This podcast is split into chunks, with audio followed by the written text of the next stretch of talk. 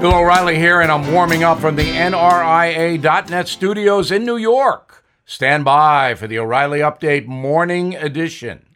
On this Friday, I am on the hunt for the COVID vaccine.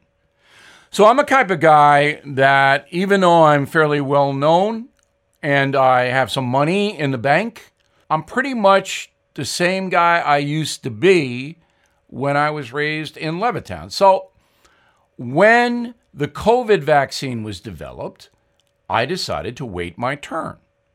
Well, my turn has come. So I'm in the age bracket that New York State is giving the vaccine. I have a pre existing condition. I'm not going to go into it. It's not serious as far as affecting my day to day living, but I don't want to get COVID. That would not be good. So I'm there in the zone to get the vaccination, but I can't get it because it's so chaotic in New York State. Now, am I surprised? No. New York State is a disaster. New York City is a disaster. But I'm hunting around for a way to get this vaccine. And it is extremely frustrating. And it should not be this way.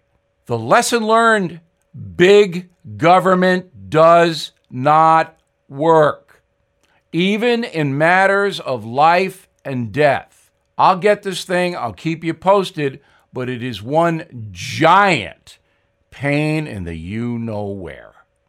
Now, this. Hey guys, it's Vivek Ramaswamy here, inviting you to listen to my podcast, Truth. We just relaunched it after the campaign, and we are already riding up the podcast charts. Here's why.